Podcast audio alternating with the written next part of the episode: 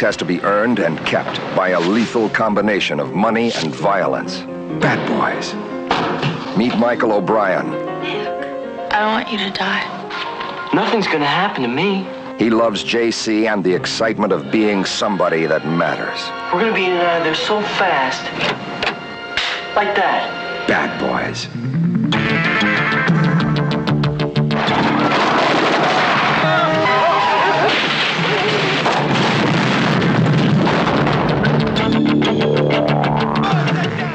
Juvenile facility. That means you are not in charge of the zoo. We are. Come on, let's go.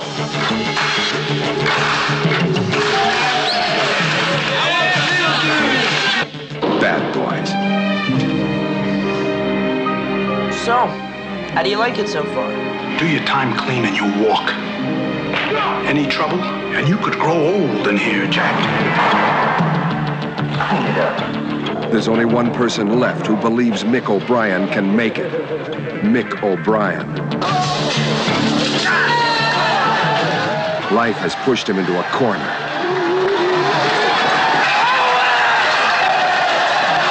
And he's coming out fighting. Bad boys. In a detention center, time stands still.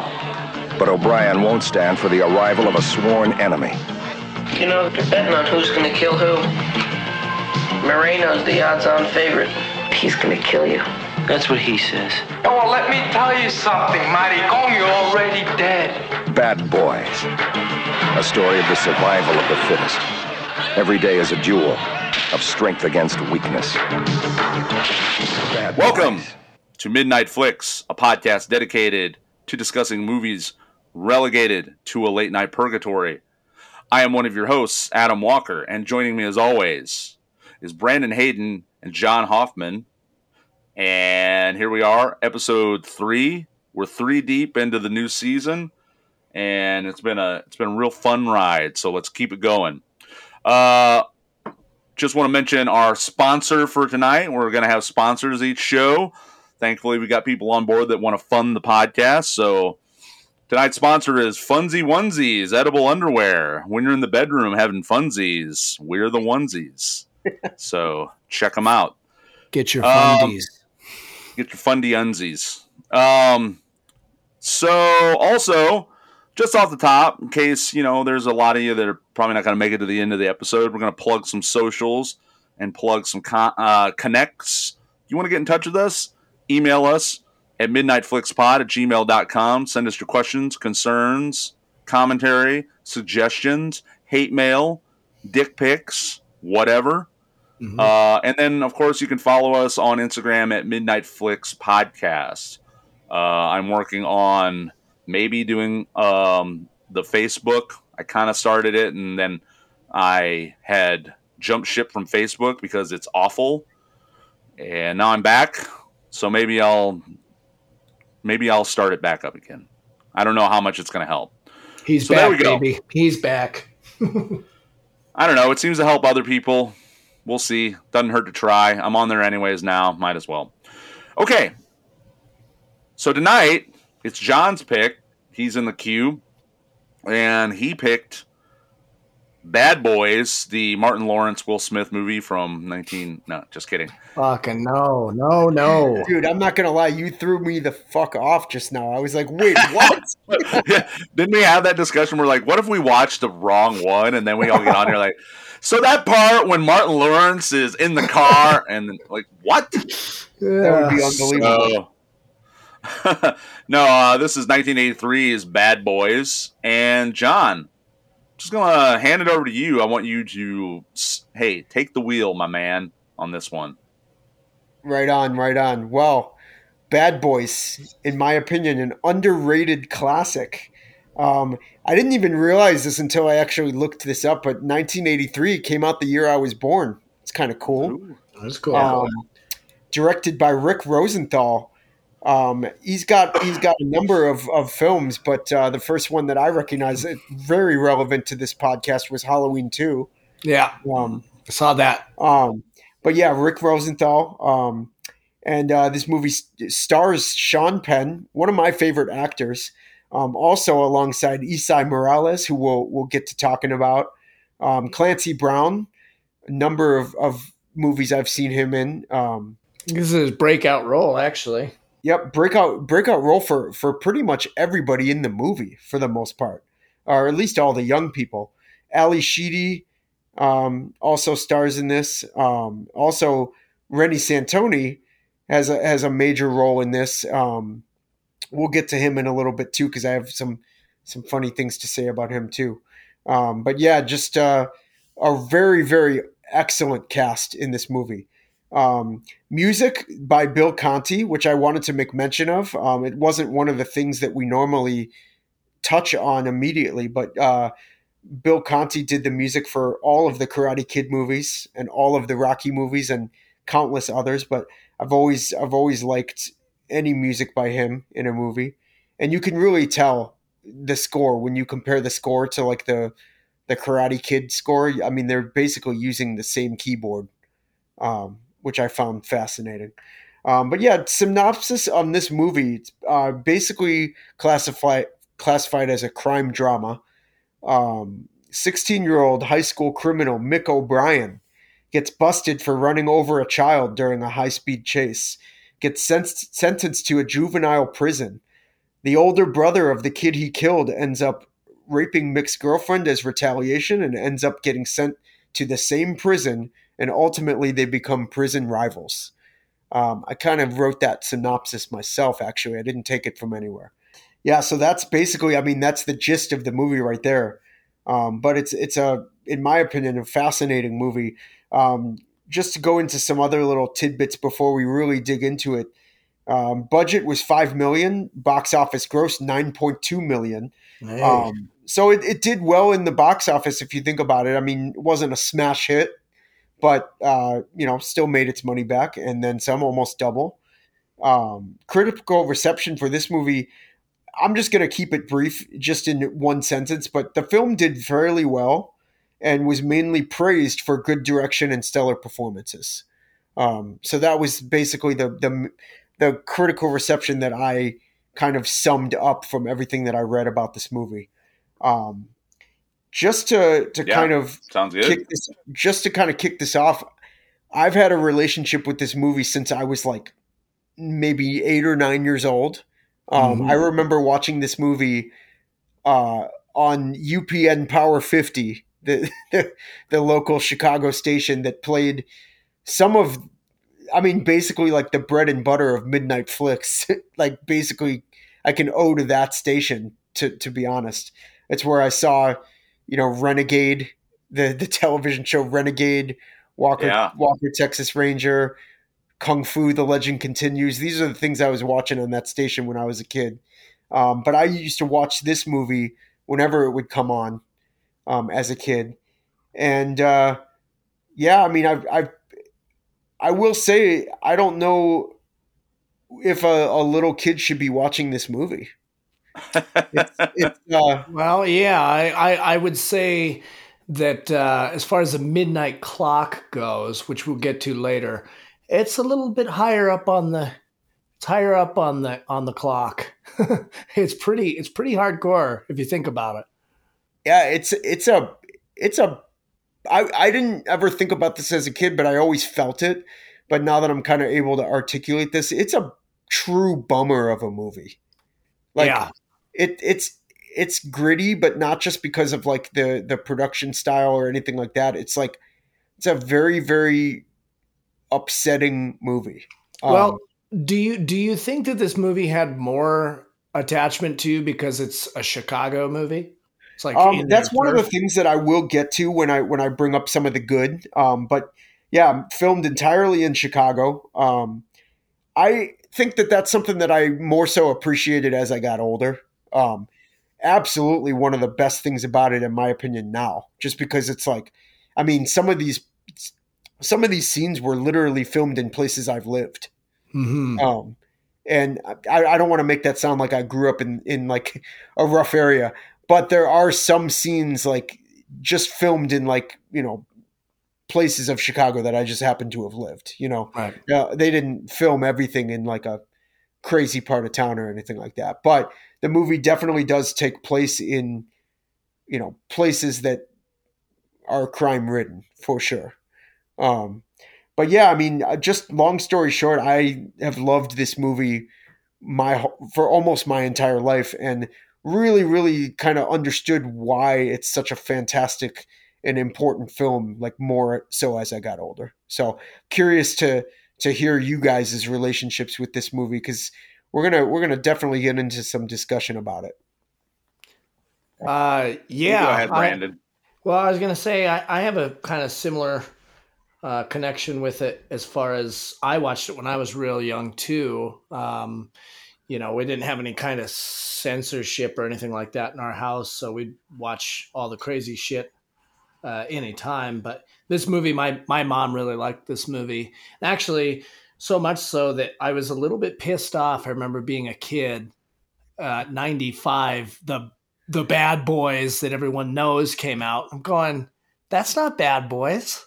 Like, you know what? What's going on here? Not the same thing, dude. No, it's not the. same. It's a far cry different. Um, but No, that got the that got thing. the that got the shine. You know, that gets the shine when you talk about Bad Boys. Now people are like Bad Boys. I don't remember that being a really gritty movie. I'm like, no, you're thinking of the blockbuster, fucking Will Smith, Martin Lawrence movie. I'm talking about the real movie. Um, yeah, this movie, even from when I was a kid, um, you know, pretty young watching this and not really understanding all the concepts um, or the ins and outs, you know, the nuances. Um, it was good then, and it, it, it's only got better as I got older and really understood from. Um, I wouldn't say experience. I mean, I've never been in a gang, but playing in touring bands, you're always interacting with kind of uh, marginalized people, and so you see a little more of that firsthand. Um, and this movie only gets better with age. Uh, I, I also love this film.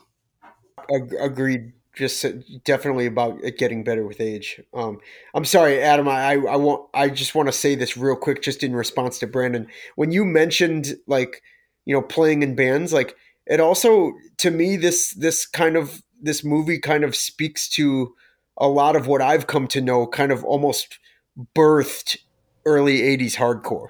You Yeah. know, kids from kids from broken homes, kids that you know come from a life of crime like you know obviously there was plenty of like you know safe suburban whites you know formulating the early hard hardcore scene but at the same time you know this is like a very this is a very urban movie you know yeah, yeah, yeah, and and I I think that I don't I don't know where you guys come from as far as like getting into that kind of mischief and trouble when you're younger or whatever, like these kids do. But it, I'm kind of one of these people where you're on an apex, and if it wasn't for music, because I came from that broken home type of environment, I probably would have been a similar type of person as the people in this movie. yep So, I mean, the two are not too far from each other, and I would agree that um, the the the main characters in this movie stem from that same type of um, hostility and aggression kind of background. that early punk and, and extreme music kind of comes from as well. Totally. So I'm gonna have a confession here. This was my first time watching this. Oh Been yeah, on the Wow, that's list amazing. for many, many years. So you, Never you this it. whole time this whole time you thought we were just talking about bad boys, bad boys. Yeah, I thought you were talking about the theme song from Cops, yeah. and I was ready to just have a whole podcast discussion about that theme song. Well, okay, now I'm really never too late. Never too late to change the agenda, Adam. Right. Yeah. Yeah. That's what editing's know- all about. I was gonna say, you know what's gonna get dropped in post, my friends. It's Oh coming. yes. Nice. I'm just actually in post. What I'm gonna do is I'm just gonna drop in the entire just um, sound, like the soundtrack, not the m- music, but the sound from Bad Boys the movie with Will Smith and Martin Lawrence. That's, That's gonna get uploaded. That's good, but you should also include. I noticed on Spotify now bands can upload their music, and then there's like a lyric sheet too, and it will do like Yeah. a karaoke bouncing ball deal. You should do just the lyrics from the Cops "Bad Boy" song because no one knows the fucking lyrics. Yeah, no one knows them. So, um, multi layers there. So yeah, first time watching it. I actually started rewatching it again.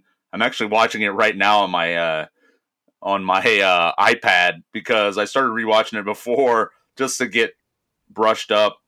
And uh, yeah, this movie is great. And for me, the main thing with movies like this that I like to think about and dig into when discussing it is clearly the relationship of working class poor people to our judicial system and that's from the very beginnings of their lives and, and as young people as juveniles on into adulthood and how not you know obviously this clearly skews more towards minorities in terms of who are affected by it but just again working class poor people and how they are the ones that get channeled into these things through material circumstances and having to make desperate decisions or compulsive decisions that ultimately land them in these complexes like chattel slavery. And yeah so that's obviously a big thing that i want to be able to discuss about this. And the acting is fantastic. The other thing i wanted to say you touched upon it too um, was I like the fact that this was all shot and takes place in Chicago, and you mentioned seeing, you know, places that you're familiar with. Particularly, I love the part. I'm I'm not trying to get too far ahead with the with the good here, but I'm just saying I like the part where it shows that punk show at the Albion House in the movie. There in the, I'm just kidding. Sorry, that doesn't actually happen. Um, but yeah, so first time, great movie and have a lot to talk about hopefully with this. So I'm glad that we were able to do this. I will say that I have some disagreements with you guys in uh, what you guys were having there in that discussion that maybe we can get into more. But by and large, I'm sure we're all going to be kind of of a similar mindset with this movie. So that being said, John, do you have anything else? Um, not really. I, I'm really, really excited that this led you to this movie. Like this podcast led you to this movie because you said something in the very first episode that we did that you know kind of stuck with me and made me feel good. But you know, I mentioned that I don't have a lot of knowledge on like old horror movies. You know, like or just horror movies in general. I have like you know bits and pieces where like at times I'll, I'll impress you guys, but at at the same time there'll be times where you know you guys are talking about something I'm just like, what the fuck are you guys talking about? You know, but I you said you know like well hopefully this podcast will get you into some some of these movies you know so I being you know this this movie means a lot to me and so you know knowing that it's the first time you've ever seen it like I'm I'm very excited to hear more about your your perspective on this movie for that very reason. Right, for for sure. Um, yeah, and that's what's great about this is we're going to be talking about movies that some of us haven't seen before, and I do have significant gaps in my viewing as well, where there's things that um, even I'm like, I need to see that, and I should have, I should be knowledgeable about this movie at this point. It's like everything though; you can't know everything, but hey, that's why we do things like this. So we discover new things and have these discussions. So you know, it's good. I, I want to mention one thing that I've kind of noticed. Um, at least I don't know about actually filmed in Chicago, but movies within our kind of umbrella set in Chicago are particularly dark and gritty. I mean, just Yes. like the way they're shot. You know, I'm I'm just I kind of was trying to run up a list. Candyman, that movie is super just uncomfortable. The shooting, it just seems like it seems like Chicago is very much like Detroit, where it's just always dark, always depressing. You know, the the obviously the um, content of the movies helps that, but Henry is you know Henry. Chicago. Um, Child's Play, I know it's kind of silly, Child- but but when you watch it, it's like Eddie Caputo in the back alley and all that stuff, uh, or the street peddler, and just Eddie Caputo's house on what is it, the South Side or something. It's just Oh, burnt, yeah, that's- that's a burned out fucking- squat. That's a creepy ass scene. I mean, Yeah. I'm, I'm going to just completely mirror what you're saying and say that, like, I mean, both Henry and Child's Play specifically, you could, I mean, you could put one of, like, you could mix and match the scenes with with Bad Boys, like at least for the first like thirty minutes of the movie. You know, Right. you could Yeah. mix and match like the production of these scenes, and like you won't really tell much of a difference. Like you could see that same like kind of setting in Yeah. all three of those movies that you just named. I mean, I'm telling you, Child's Play, very different movie than Bad Boys, but you wouldn't know that they. I mean, you know that they take place in the same place. Right. If you were You to strip the context away, that one is Yeah. about a murderous, you know, doll, the spirit of a murderer, and one is like a true drama about the life of hard living people. Yeah, it's got that same grit and just menace watching it. And I really appreciate that. I don't know if that was a directorial um, kind of thought when people were filming things in Chicago just because of the zeitgeist at the time of how it felt, you know, the hard living and the struggle, or if it was just that all these movies were shot in the 80s and that's just how they ended up looking. Um, but well, uh, I will say this. I mean, if you if you, it, it really also does kind of depend on the genre too, because like if you think about it, around the same exact time, there were also like Brat Pack movies coming out that were all filmed in in this the suburbs of Chicago, north north suburbs of Chicago. So, um, they're by no means the same areas. Um, so it kind of just depends on like the setting.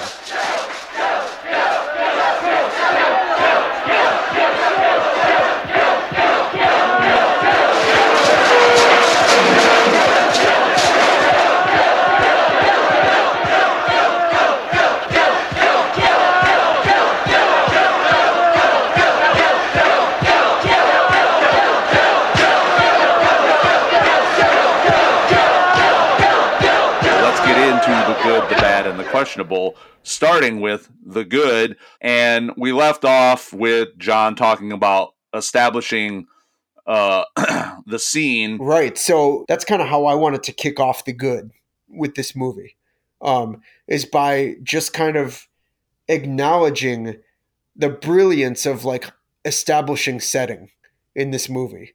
Um, right from the start, you know, you got the the shot of the L train going over when it just says Chicago, Illinois at the top of the screen, you know. And you know, the the scene the the the first scene shows basically just a, a scene of crime, yeah, you know. purse but- snatching. Yep, purse snatching, which actually we'll get into. We'll, I have just a nitpicky thing to bring up when we do the questionable later regarding the purse snatching. But um, yeah, just I think that all throughout the movie, you know, even just the the shot of the gate closing when they first show the the reform school, you know, um, it's just an unbelievable, un- unbelievably like clear, gritty and dark like establishment of like where you're at as far as setting goes, and it's it's not easy to do that. Like there's people that directors that fall short on doing that all the time. You know, whether it's bad editing or just like going into something too quickly, or maybe like cutting to a scene without really establishing that setting. This movie does it perfectly. You know, um, you go from like the city landscape to essentially a juvenile prison. You know, not very very different settings. One is like the wild, and one is like very controlled in a sense. But you know, another thing that I find interesting, I'm kind of like getting ahead, but I just have to mention it, is like they show you how a setting that is supposed to be very controlled is very much like the wild that everybody came from. You right. know, and I think that's very interesting about it too. But yeah, just that would be the first thing that I wanted to acknowledge about the brilliance of this movie is just the establishment of setting. Uh, yeah, I, I think it, this kind of goes along with the establishment of the setting because your your surroundings kind of help shape you and your and your life and stuff. Um, the plausibility of the characters is number one on my good. You know, I see Sean Penn's character, um, Mick O'Brien, um, you know, Moreno. These characters, they seem extremely realistic. Um, yep. Uh, totally. real, real, realistic um, results of the harsh environment that they grow up in. Like just the the whole scene about O'Brien is out doing crime or whatever. He comes home and mom, I have a friend. You know, oh, can't can't talk to mom. Can't. Do you have no kind of dad's just not in the picture? You don't have anything going on. How old is he supposed to be? 17? He's like approaching 16. a 16. Yeah. yeah. Right. Growing up in a hard ass city, you've got no parents that you can count on. Totally believable. Um, just how the, the the plot, the pacing goes along, and just introducing with a very um, menacing environment.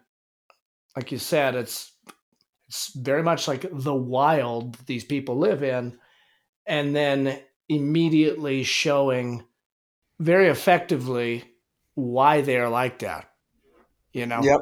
Totally. and like not only just like with like you know him coming home and you obviously see his like you know paternal presence is just like in the shitter, right? Yeah. yeah. Um but like later on like you know maybe like 10 minutes later when he's talking to his girlfriend and she's like worried about him getting busted and he actually speaks to like speaks freely about his own feelings on his his situation where he's like where he's like you know it's no big deal. When you get busted they go and they give you lunch and then they send you right back home and the food's not even as good as what you just got. Right. And he's like it's like you could clearly see that he knows that he comes from shit yeah, know? yeah. That kind of it kind of reminds me of um, just kind of the reality of the street compared to what a judicial system thinks people will be considering. You know, I was watching this program about how they're talking about uh, during the Bush administration, they decided to make the penalty for for minor minor nonviolent you know drug crimes so high that anybody thinking of peddling drugs just won't do it. This is not worth it you know they're talking to they're interviewing like uh, a drug dealer in Detroit or Chicago, it maybe um, from that time. And he's going, and they forget that we think we're invincible. We're never going to get caught, so we don't give a shit. I mean, that's like a similar allegory I could make to what O'Brien is talking about. It's like, what, what do I got to lose?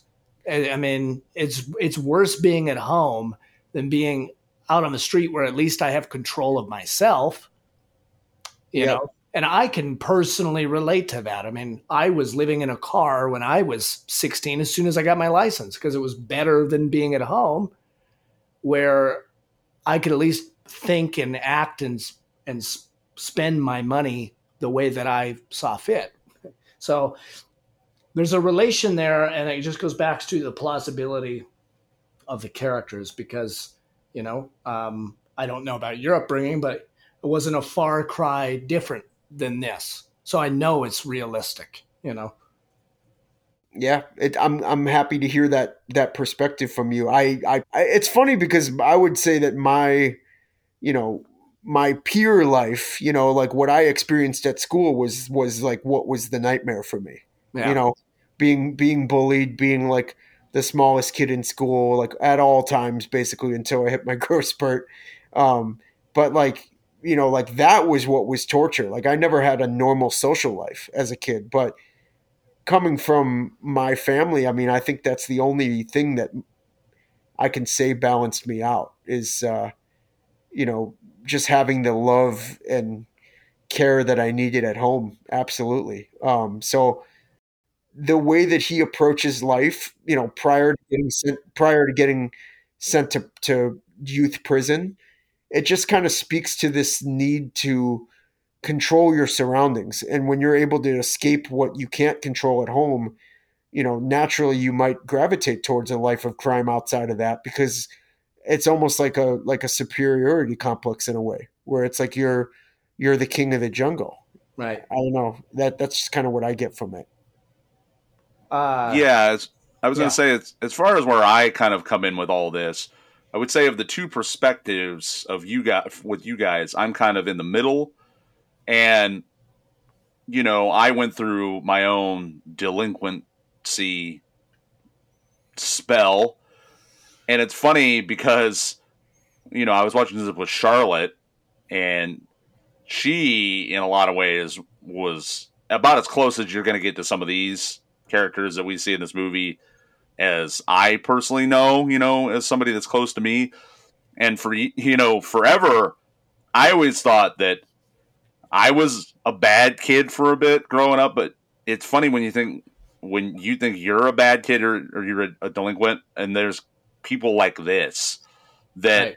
are living such a level of like you know at such a level of of being feral essentially and and devious and engaging in highly dangerous criminal activity on a regular basis Yeah, no, think, oh, no well- shit. I mean, did you see that suitcase of pharmaceuticals? That's serious fucking. Sh- that's sh- serious shit. These kids are sixteen, and then when they go into the high school scene, and they're just like, "Oh yeah, we're just gonna knock these guys off and take their shit," just like just like that. Yeah I mean, it's just easy because it's everyday life. Sorry, I didn't mean to cut you off, but No, no, no. It's fine. To It's funny for me. I was just basically I was a class clown and vandalized some things once in a while. That was really as bad as I got. I didn't really even do drugs or anything when I was a teenager. I, I dabbled a bit and then I stopped doing any of it by the time I was 15 um, for years and years and years. Uh, but I'm going to be honest. E- even coming from the very non-broken home that I came from, I still was the class clown and vandalized plenty of shit in my day too. So sure, maybe sure. maybe we're not that far off.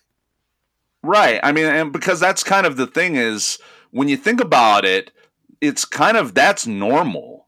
But this level of kind of delinquent depravity is it's really sometimes for me hard to grasp and wrap my mind around.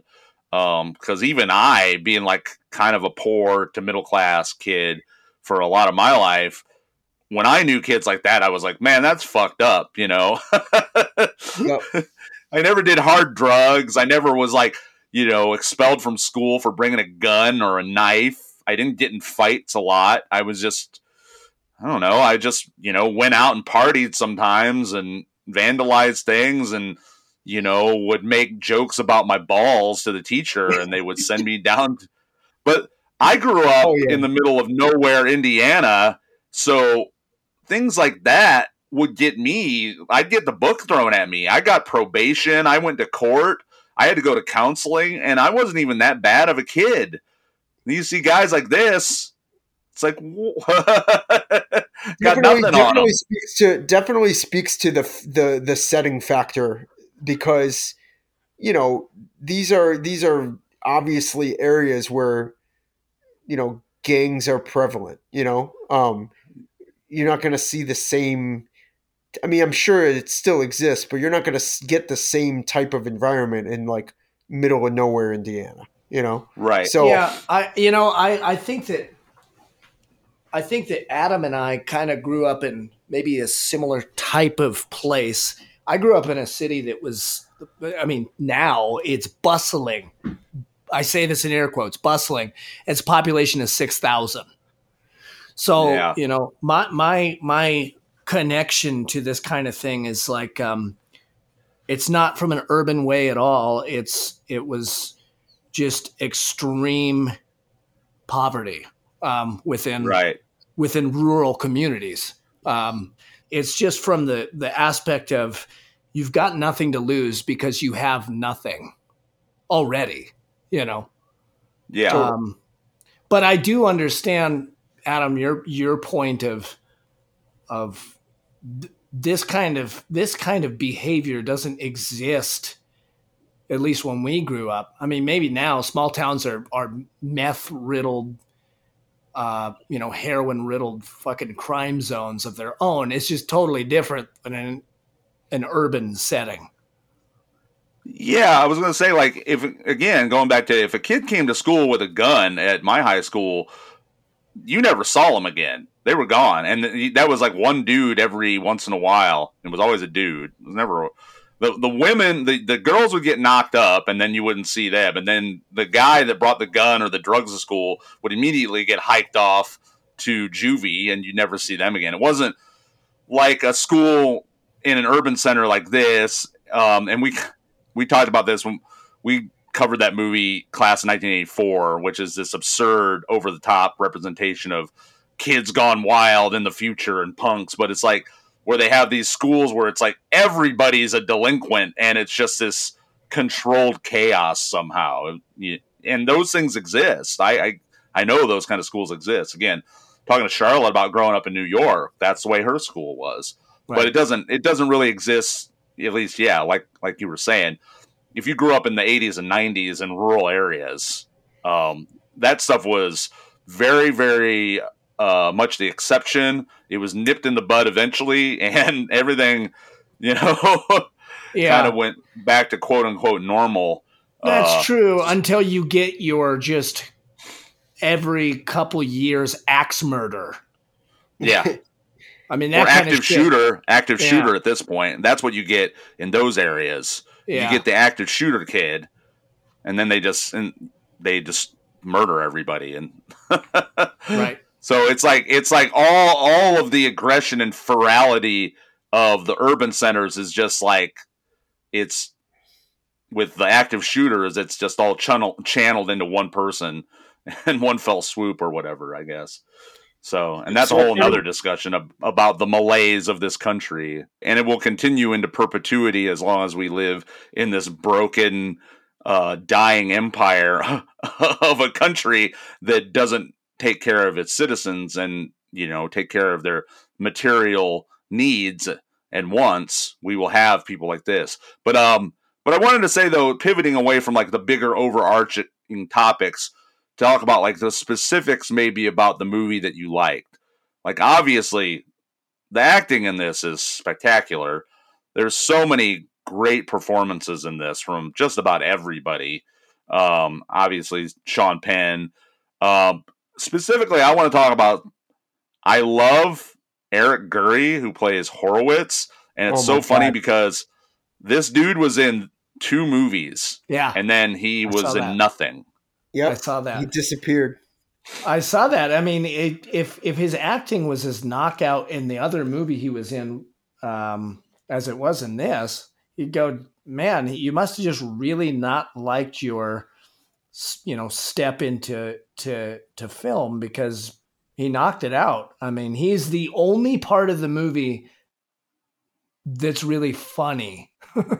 You know, Yeah. Horowitz is one of my favorite characters in any movie I've ever seen. He's so good. It's it's unbelievable. Right? I mean, there's there's a few quotes. One of one of which is his that we'll get into when we get into quotes. But um, just he's just the the ultimate like wise ass, smart ass, like hidden like hidden a hidden agenda psychopath that you'll ever meet. but he's also You know? clearly a genius, and that was the thing. Of all the characters, like you know, clearly they go into how illiterate everybody is in this movie due to their upbringing, and and they're not book smart at all. They're quite the opposite. They're street smart, I guess. Maybe even not so much that that street smart, but he's like legitimately a, a highly intelligent person. So he is, you know, this really exceptional individual in the movie.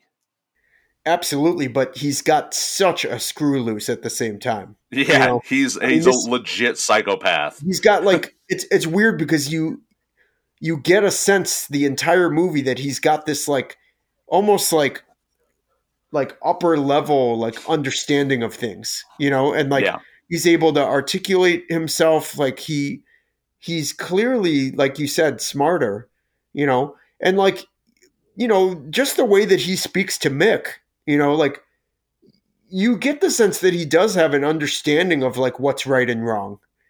But at the same time when when he decides that it's it's go time like he's like fucking ruthless. Like and he's and he and he's smart too. So it's like the most dangerous type of psychopath. Like every single thing that he executes in the movie is like like he doesn't have to fucking get caught.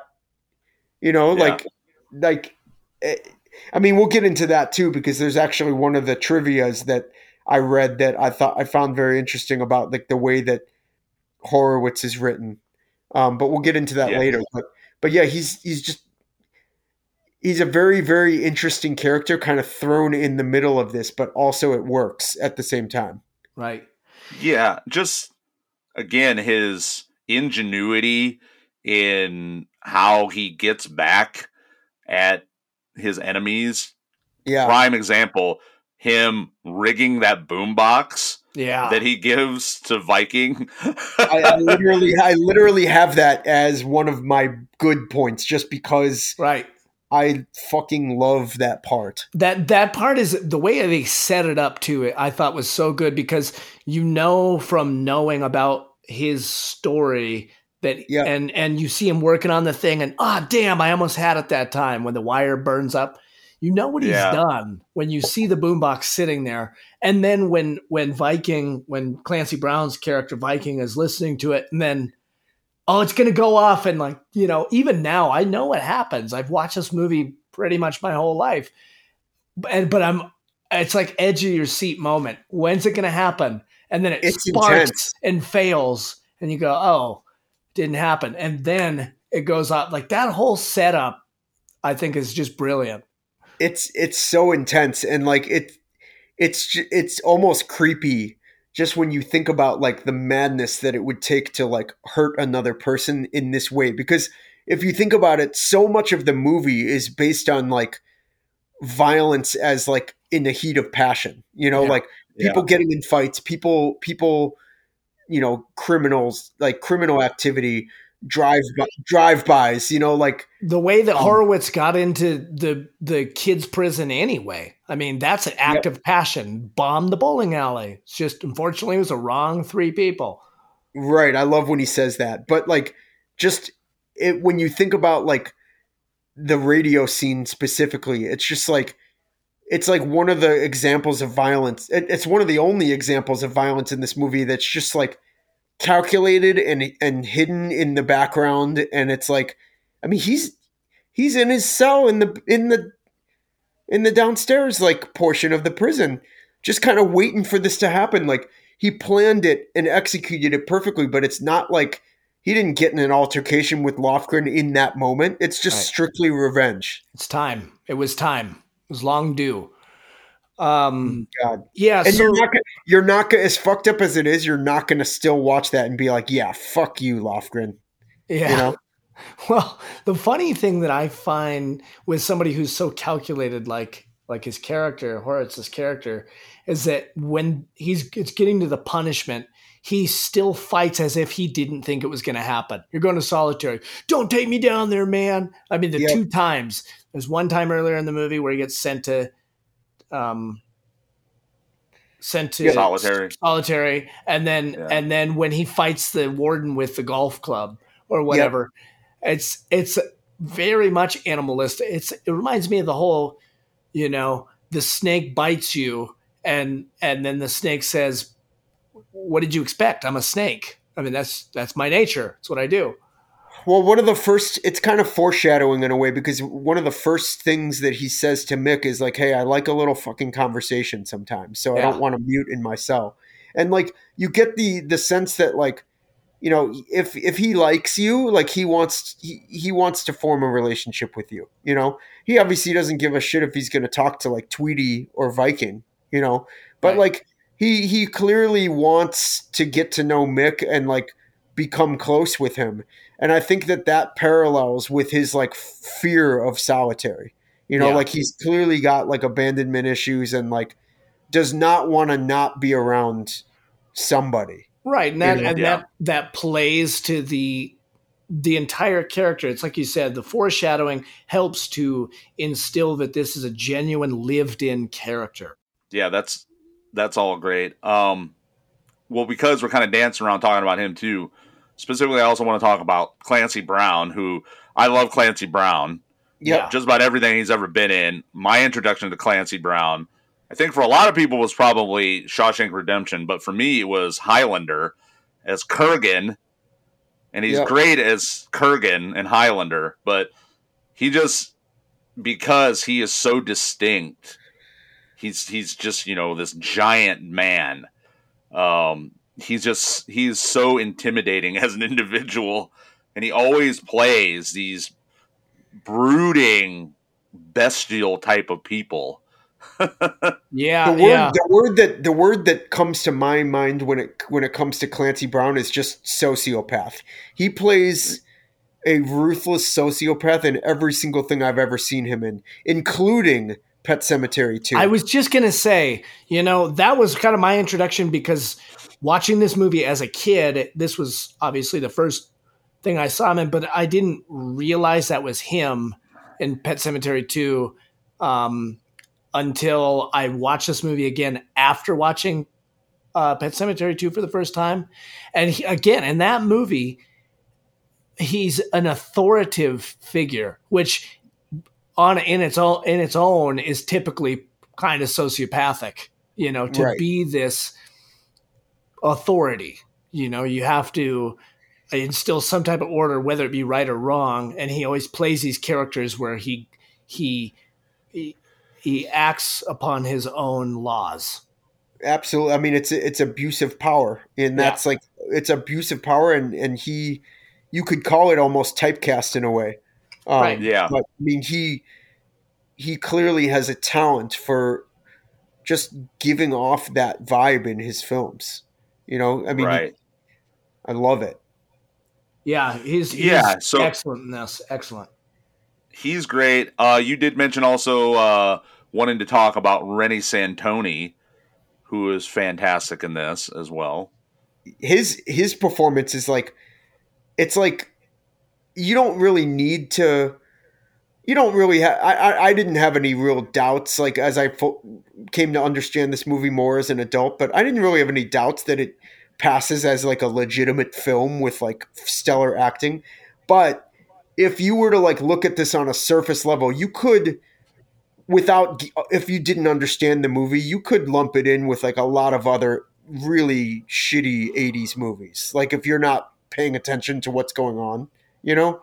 Um and i think that reni santoni's character and performance just you can't argue it at that point. And we're going to get into this later, clearly, because of our new awards section.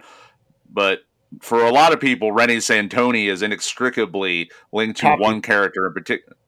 right. So, so seeing him in these earlier roles, because he's also in the French Connection and he's in this, and he was clearly in legitimate cinematic roles. Um, Yeah. And to know him later on as being such a prominent character in the in the uh, uh, Seinfeld canon. Um, but yeah, so I, I did want to s- touch upon like you discussing the nature of this movie, and especially with respect to this podcast, is I would say this is one of a handful of movies we've discussed over the four seasons that is the most dramatically tilted and kind of Oscar fodder to a certain extent, but it is clearly rooted in grindhouse and exploitation as well. It it has that grimy grindhouse feel because of the subject matter and because it's so violent.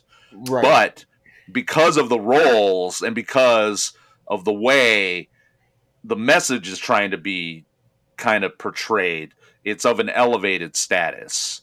So, you know, it's it it it it is a step beyond B movie status in those regards, with clearly having roots in it, and you know, it's obvious that Rick Rosenthal had he had a history with that with doing Halloween 2. And let me say for the record, maybe this is getting a little ahead of myself. Uh, I would say that this is from what I know of Rick Rosenthal's uh, uh, his his work, his probably best movie um, for sure. Like I think he kind of he kind of peaked pretty early on. Yeah. That's amazing one, to hear you say that, considering you you watched it for the first time. Well, you know? I, I, Yeah. I would I would echo that because oh, just I wasn't sure that I was familiar with his um, his previous movies or his his later movies, but after looking through his filmography, yeah, this movie is is head and shoulders above the others. I would say he did a lot of TV too. Yeah, Um, he did a lot of TV. but yeah, this movie. I mean, if you look at the other movies too, this movie has the most punch in it. It has the the most real. Um, take take this like the heaviest shit you learned in dare class in school, you Right. know, and consider is- it when you a- go. Consider it when you go home, kind of thing. This is See, I this is a scared straight movie for sure. Yeah. this is a scared straight movie. it. I think that's what makes it so great because it's like you get elements of these other you know genres that we're talking about, but that's what essentially because it's so good and because it's so well written and because the performances are so fantastic and the cine- cinematography and all that, it, it's what makes it a hidden gem. You know, I mean, just a few years earlier than this, I, I believe, I could be a little bit inaccurate here, but just a few years before this movie came out, I believe Ordinary People won Best Picture. And uh, I don't know if either of you have seen that movie. But yeah, I know what you're talking about. I mean, it's it's like a like a very much, I mean, in my opinion, worthy of of winning Best Picture. But it's you would never put these movies on the same level if you were just looking at like what they're about and like the types of actors that were were introduced in them. But if you if you compare the performance quality, you could act, absolutely put this movie on that level and that's kind of like what I'm saying is that it's it's like it's it's a it's really really way way better than people give it credit for. Um. So we should probably wrap up the goods here. Maybe do some quick like rapid fire goods, and then go into the bads. Sounds good. I want to do a couple rapid fire goods. Uh, and this isn't good because of what happens, but it's good because of how intense that scene is. Uh, when Paco's brother gets ran over, that's Yeah. intense. Um, I always like a good ambush double cross, which happens with the multitude of gangs all interacting with one another. So you have two gangs that are going after Paco's gang, and then they all just clash and fuck each other over, Yeah. which leads to the kid getting ran over. Um, I just like any kind of movie that deals with prison and gang politics and the outward facing hypocrisy of it, which is just kind of par for the course because whatever reasons, like, you know, the systemic reasons why it doesn't make sense to actually have a real rehabilitative system that keeps kids or adults from coming in and out of prison and recidivism that clearly you put these feral people or these people that are treated inhuman when they're outside of prison into prison and they're continued to be treated inhu- inhumanely which just perpetuates their propensity to do criminal things so you know again we were talking about that a lot with you know just having them all be put together like zoo animals and just ha- that's the whole premise of this you know the the They The- literally the- call it the zoo. yeah the the clash the the the uh the showdown that this leads up to is because of a broken shitty system. Why on earth would you even think about putting this guy's rival in the same place with him acting like oh we can't put him anywhere else? Bullshit. Bullshit. Like clearly it's because it doesn't matter. It's a systemic issue that, that puts him there. It's it's a systemic problem that everybody has to fall victim to ultimately, which they do. All of the prison guards and the wardens and and the uh, counselors, they all get fucked up too because of this. Reni Yeah. Santoni uh, almost dies his character Yeah. because of putting these two volatile individuals in the, in the same place for extended periods of time together. So yeah, you know, and that's what you're saying. It's just a this is this is a real feel good movie where everybody wins. Ye- yeah, yeah. I was gonna, I was gonna. To your point, I was gonna mention that. Uh, how is this ever a good idea? Um, yeah, with just prisons in general, and now you have youths who, you know, they're not fully developed. They're not. They don't have the Right. the wiseness or anything. It's like the the thing that a prison seems to be generating the best is just better criminals. When they get out, Yeah. they just now have perfected their skills by talking shop with the rest of the guys on how to just do it better next time. I mean, I mean, that's that's exactly. I was going to bring this up as like one of the goods too, like the character of Tweety, which we haven't really to said. say that. Yeah. oh, sorry. Go ahead. I'm going to actually let you finish that thought. Well, I was just going to mention that, like, case in point in this movie, you get the, um, I don't, I can't remember what his name is, Lawrence something or other. You know, they re- when when Horowitz reads the rundown and he just kind of goes, "Yeah, who cares, whatever." And then they ask well, Lofgren, "Who's who's that?" That's Tweety, you assholes. It's like, okay, yeah. Yeah. He gets out. He's out for not that long, and he gets shot up trying to hold up a liquor store. Right. One of the things that- yeah. one of the things that I think is so well written about that scene is that I mean Tweety was a piece of shit. Oh yeah. Okay, he fucking Terrible. Yeah. he, he raped that kid. Yeah. You know, th- th- we didn't touch on this, but one of the most unsettling scenes in the movie is when he rapes that inmate, and the inmate tries to stab him afterwards, and he ends up throwing him off the balcony and Yeah. killing him. Yeah. Right? Yeah. and he's just he's just this little kid that ended up in the juvie prison, you know.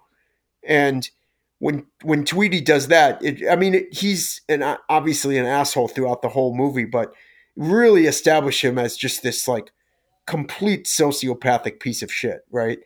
But in a way, it's like I think that there's like a dichotomy of like you you find out that he died afterwards, and all of a sudden everyone just kind of like gets real quiet, and it's like unsettling, and it's like the immediately knee the immediate knee jerk reaction for me was like, all right, who cares? Like fuck that guy, you know. Horrible. But at the, Yeah. but, Who gives a but at the same time, the reason that that's so brilliantly written is because there's humanity in everybody. I mean, I think is like the message there is Right. that there's Yeah. there's humanity in everybody and everybody's a product of this system everyone i think at that moment kind of realizes like oh like in in a lot of ways like none of us are any better than the other you know? So it's like i don't know i just i felt that there there's like kind of a back and forth going there where it's like should we feel bad for this asshole that died after getting out when he was such a piece of shit? Well yeah maybe we should you know? Well, and I feel like that goes back to the off the mic discussion we were having about American History X. That's exactly what they're trying to do to portray in that movie is clearly uh Edward Norton's character is a monster.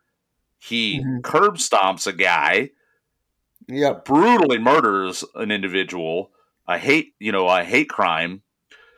But they're trying to show that even those people that are pushed that far, there is humanity in, in them. And if maybe they're treated that way maybe under the right circumstances of rehabilitation and having the right people being able to break through to them they can come around. And that's again why our prison and carceral system is bad especially with the death penalty because you, you should never ever unless you know there are obviously in any even in the most perfect like communist socialist society there are going to be just sociopathic individuals that are beyond any help but right. most people they are doing the things that they do that are considered sociopathic and whatever antisocial because of trauma or poverty or whatever things that could be rectified and hopefully you know helped and and yeah so that's what i feel like yeah with the whole thing with tweety same thing. So i agree. Well it, it to me when i when that scene comes up and i remember thinking this when i was a kid too you know horowitz reads the thing and they're like yeah who gives a shit? Lovegreen goes ah, it's tweety you assholes and everybody gets all solemn. That, that yeah. points out something that just saddens me about society and that it somehow makes a difference if you had some kind of tangential connection to a person. You know, that, oh, because we knew his name, that somehow that somehow makes you feel better, or it makes in this case makes you feel worse because well, oh, we knew this guy. Yeah, I knew him and he was a fucking total uh, misery to be around. yeah. You know, this is what might make this a really long episode. This movie touches on things that are so real that you can just digress into all of these real um, kind of events that happen. You know, my my point to why it saddens me is that, uh, yeah, you know, we should care about the the kids who are are um, you know, under the the power and the throes of some warlord in Africa. But how often do we think about that? That's so far away. I don't think about that. But the poor yeah. kids on the streets in L.A. It's like there's really no different. They're doing the same shit. It's the same behaviors. You should care equally, but we don't because it's not close. You know. I mean, there's there's you know, unfortunately, there's people being raped and beaten at home like on our all of our blocks. Right you know and like it doesn't matter if you live in the suburbs or if you live in the city you know?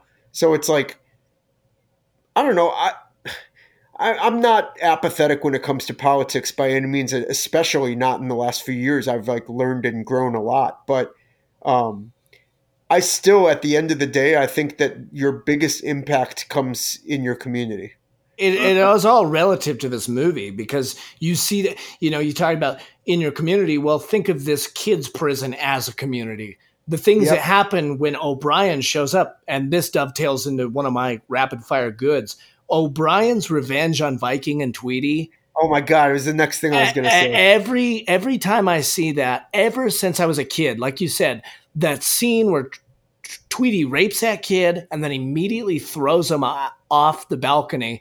And you know how terrified that kid is to be in there because that's the only speaking roles he really has is when he's talking about, I can't take it in here, Amanda O'Brien, because he come. Yeah, they're going to get me. They're going to get yeah, me. Yeah, he's admitted at the same time or whatever. So that immediately sets up just how awful and malicious these barn bosses are. And then O'Brien turns around, he gets the cans, and you're like, oh yeah, he just really likes Tab. Uh, soda can soda can beatdown scene fucking brutal. Yeah, it's so mm-hmm. good. Dude, and then so just for to anybody that hasn't seen it, you know, O'Brien, fucking, eh, you know, right before lights out, fills up a pillowcase of what, probably seven or eight soda cans. Yeah, right? he just he buys a bunch of soda. He saves his change, buys a bunch of sodas from the machine.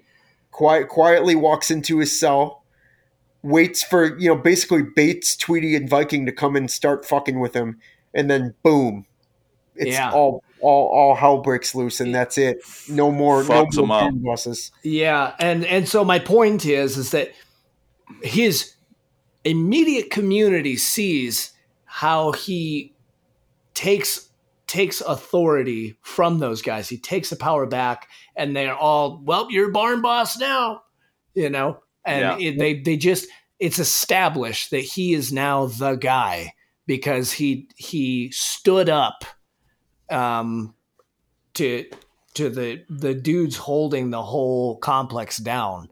So yeah, that plays to your point about the powers within your community, even if you're in a boys' prison. Right.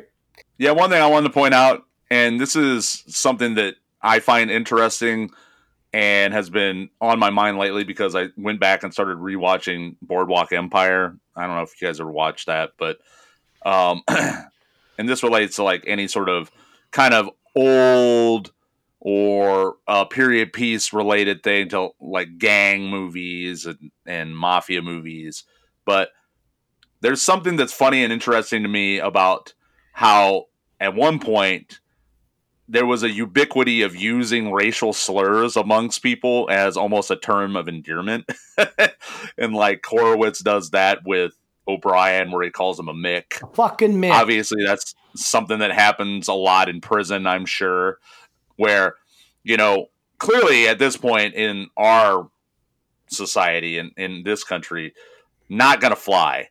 but there was a point where people were considered equals, and even though, like, there are different, like, races and creeds and religions, like, especially in urban environments or whatever, where you could say something like that to somebody, uh, and you know, it wouldn't necessarily mean it wouldn't indicate that you were trying to imply superiority of yourself. It was again like almost an, a term of endearment Yeah. to say I that mean- to somebody.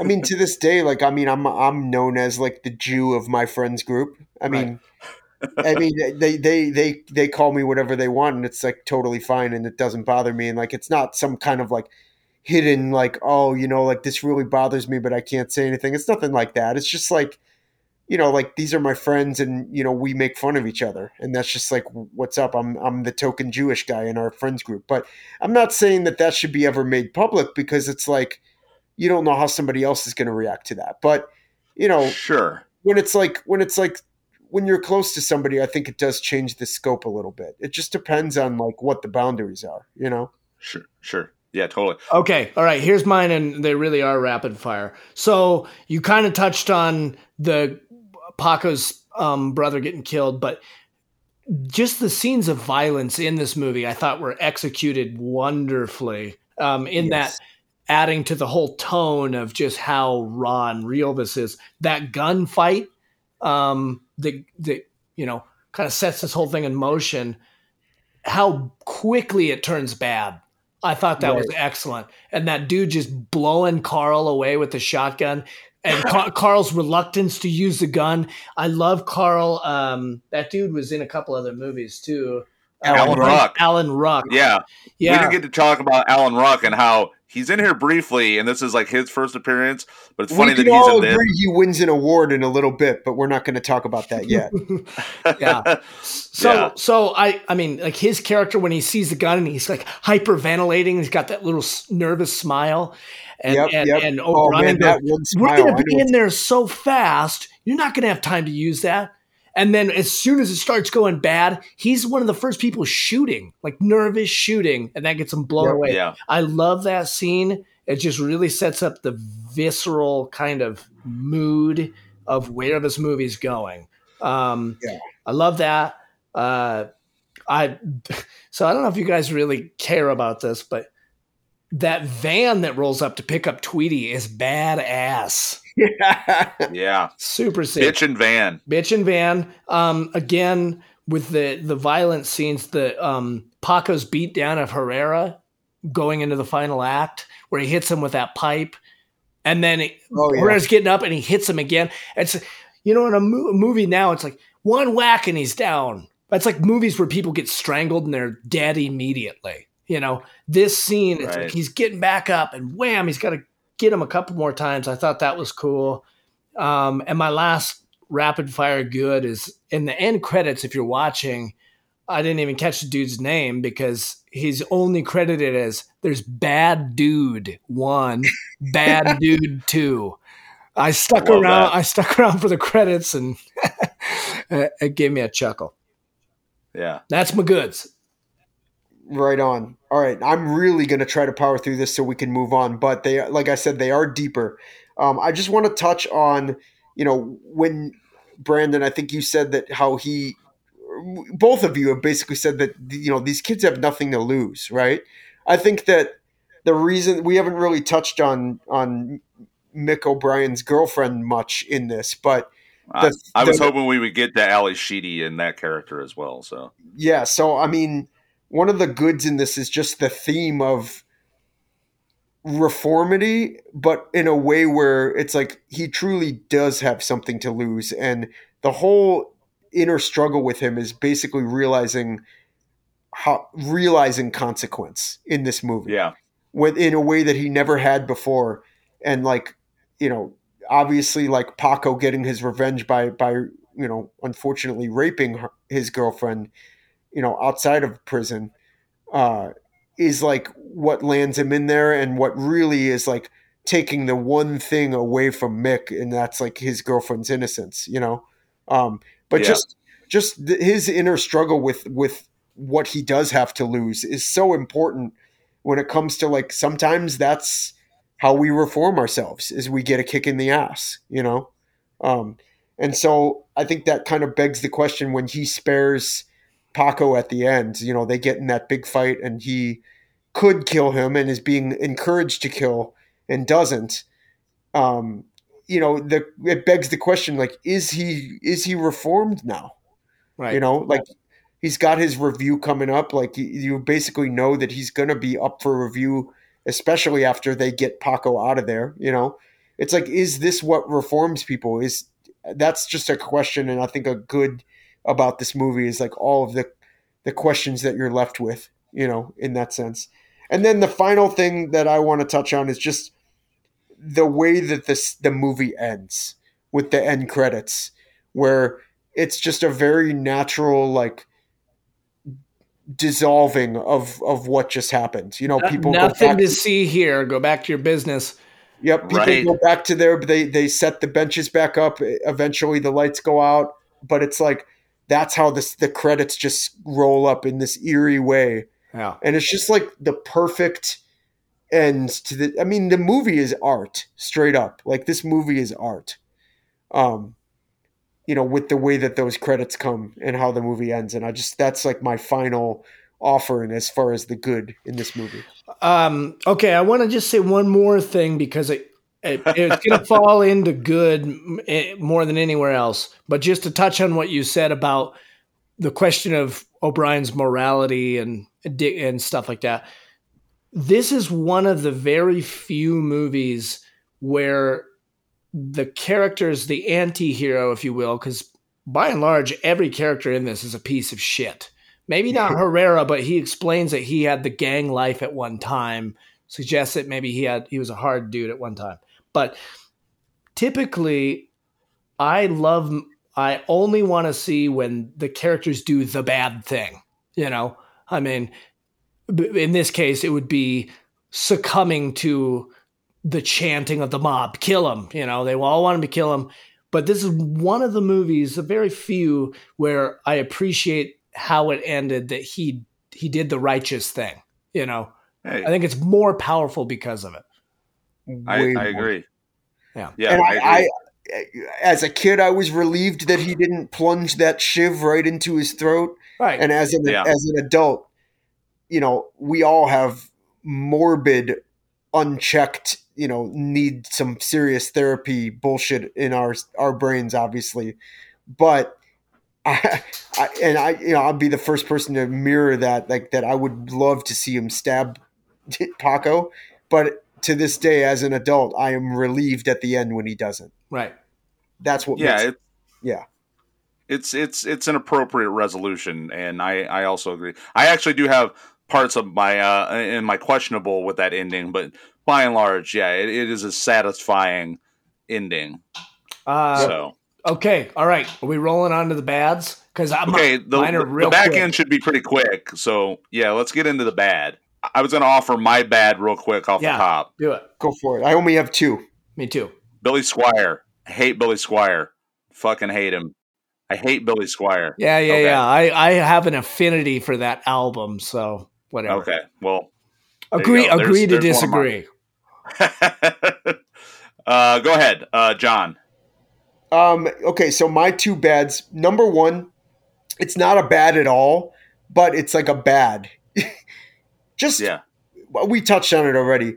Just how much of a bummer this movie is. Like as much as much as like like it's not a bad in in terms of like critique, you know, but it's just this is such a bummer of a movie. There's like disheartening scene after disheartening scene, and it's just like I can't tell you that I feel good after watching this movie. It's like I need I need to watch an episode of fucking Seinfeld after I watch this movie. You know, like Yeah, you I need a I palate need some- I need some New York Jews like just being neurotic for a little bit after after watching this. So that's that's a bad sort of, but not in a critiquing way, obviously. But the Sure. other bad that drives me up the wall, actually to the point where I rewatched it five times just because it was making me so mad. when Paco trips Horowitz in the lunchroom, Mhm. that is Eric Gurry's and Rick Rosenthal's fuck up too.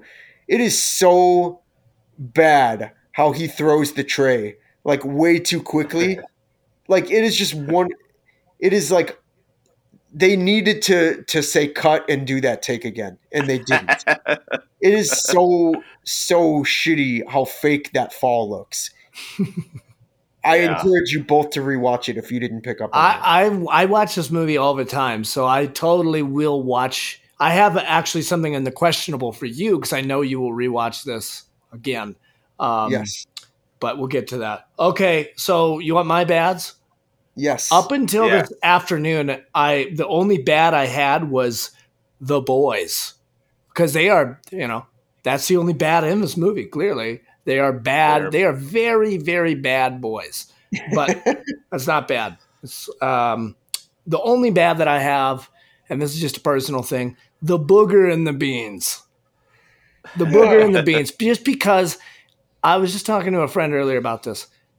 I can deal with car wrecks, real life fucking gore. You know, I've seen people just wide open.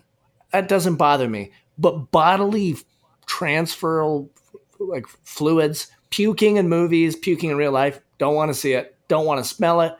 Shit coming out of people's noses. So when Viking goes and he gets that cliffhanger, you know, that pull out of the back of your brain, fucking boog daddy, and slides it into the green beans, I I gotta just look away. It's fucking gross. It is gross, which is good for the movie. It's just a personal thing. The booger and the beans, ugh. I'll, I it's will take really, a pass. really a gross scene because it's like what's what the visual of it is actually not overly graphic, right. but just the way that he like inserts it into the food Just, is just, like he dances it around a little bit. oh yeah, it's fucked up, man. Yeah. That's more fucked up than anything else that happens in the movie. Yeah, for the sure. kind of the fact that he fondles the beans. He doesn't just kind of touch one. He really gets it, really massages her in there. yeah. Anyway, Man. that's I- all I actually had it as a little good in my goods, and I didn't say it, but I think it's so good just because that's clearly Clancy is really digging for gold there. That's and Yeah, he's trying to get him out. He's and he's trying. Yeah, yeah, that was a real bug in, in real life. That and Um, it, it sets up the scene. I mean, he's trying to, you know, goad O'Brien. He's trying to get him, and that would get me. I'll tell you what. oh yeah, So yeah, it's major gross out. I had one other bad that I was going to say real quick.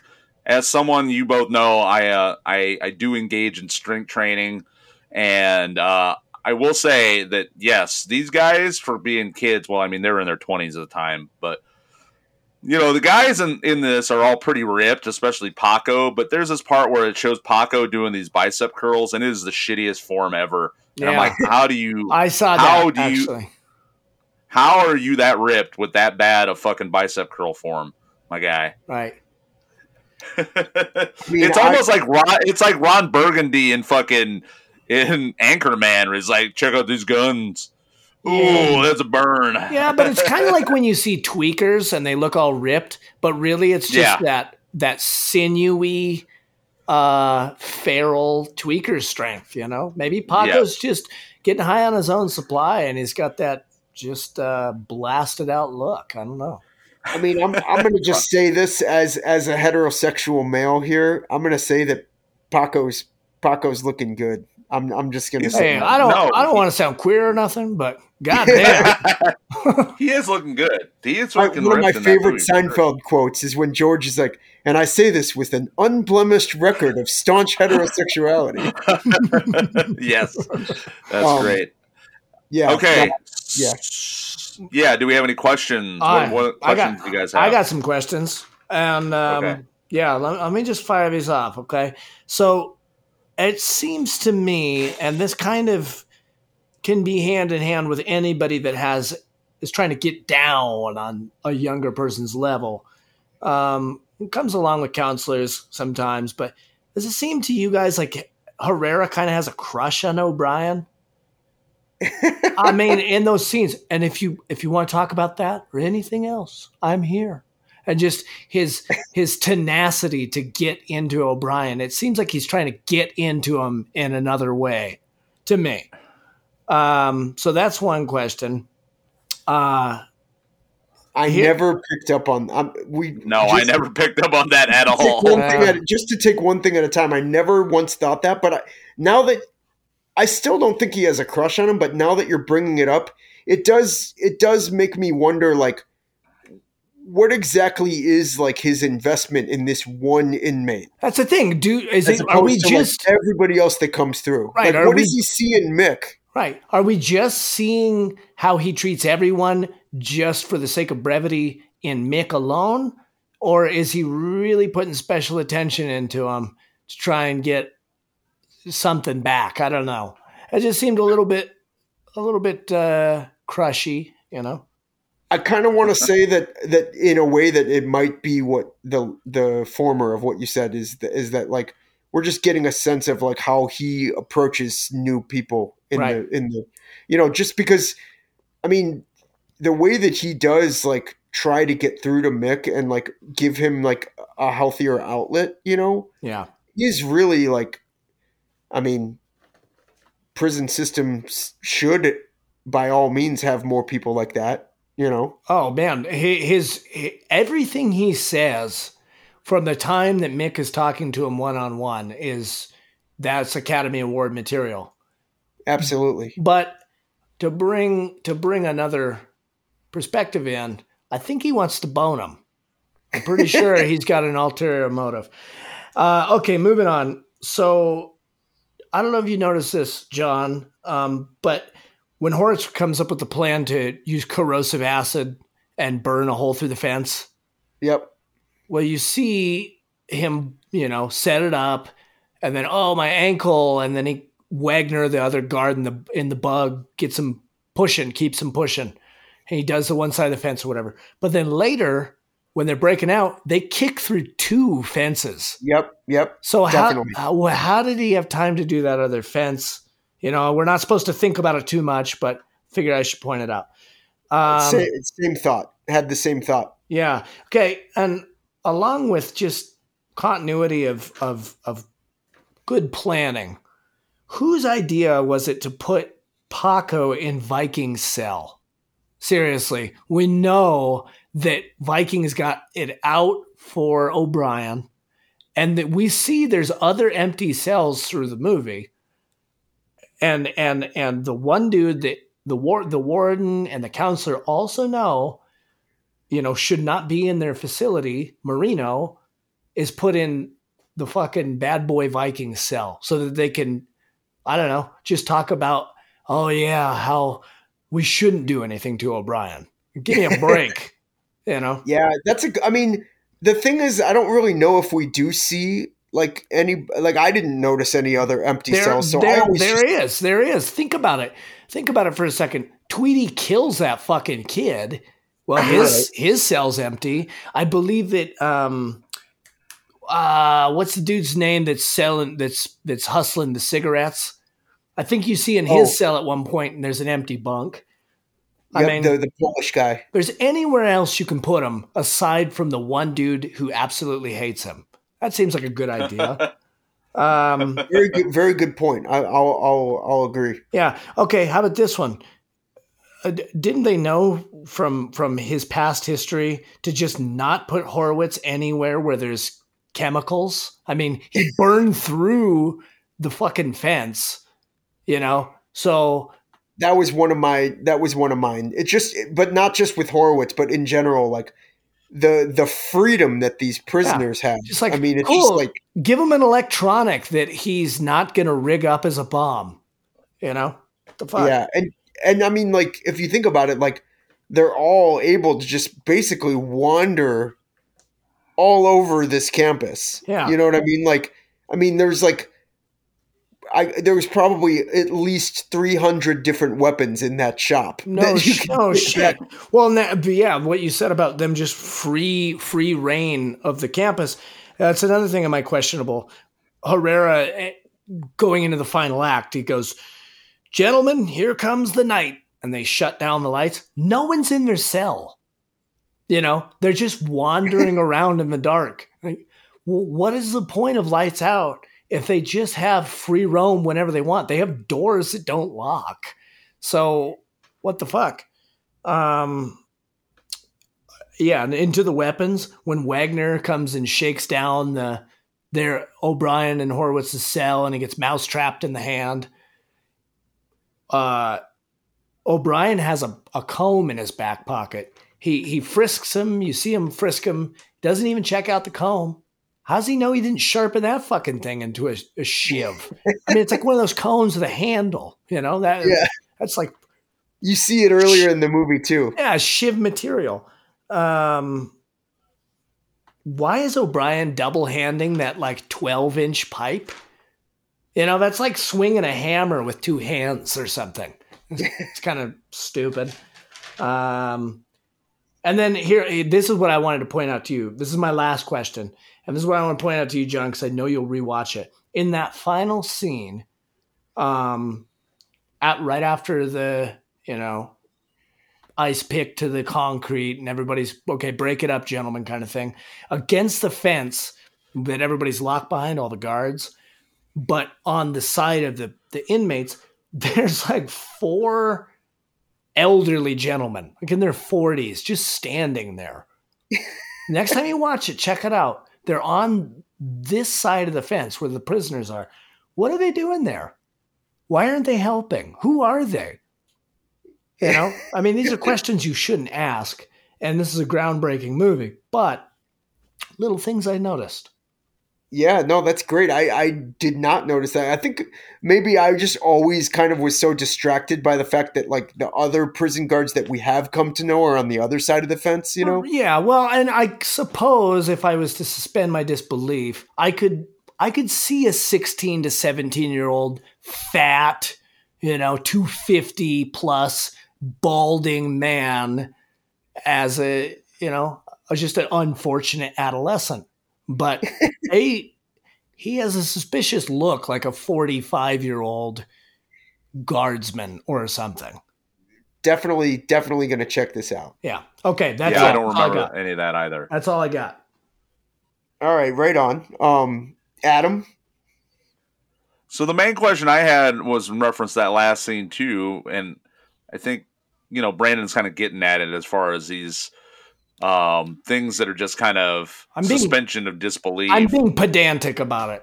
I mean, it's like yeah, well, and that's the point of the question. No, that's that's the whole point of this section is to be pedant, pedantic. So don't worry, you're doing exactly what needs to be done. Um, and I'm going to continue with that. Is why aren't any of these people getting immediate medical con- uh, attention? Right. That's a good Like- question. O'Brien's not going to just go back to his cell. He's not just going to saunter back. He has wounds. He has knife wounds. He has puncture wounds in his body. He needs to go to a medic. He's going to bleed to death. He's not just going to go back back and go to sleep. Right, So, yeah. I mean, do we do we nec- I mean, I guess yeah, they do kind of like hint at the fact that he does just go back to his cell and they leave him alone. But do we we don't necessarily know that like Mr. Daniels doesn't stop by there in like a few minutes and be like, "Yo, I'll tell you. right. I'll tell you who definitely stops by O'Brien's cell. you know, he's a he's well, a little. he can't because he's laid out. No, no, no, no. He Herrera comes- gets he fucked up. I know, but he comes back around. He's concussed, so that is going to be his excuse for just laying laying the laying the long the long hard one Yeah. right on O'Brien. you know what? There's there's always an opportunity for a sequel." um, bad I've got- bad man, bad man. Just one. yeah, Batter, batter boys. Yeah, bad boys, badder men. that's right. Um, all right, I've got a few. John. My first one Okay. is I'm very confident in this one. This is just more just like ridiculous to me.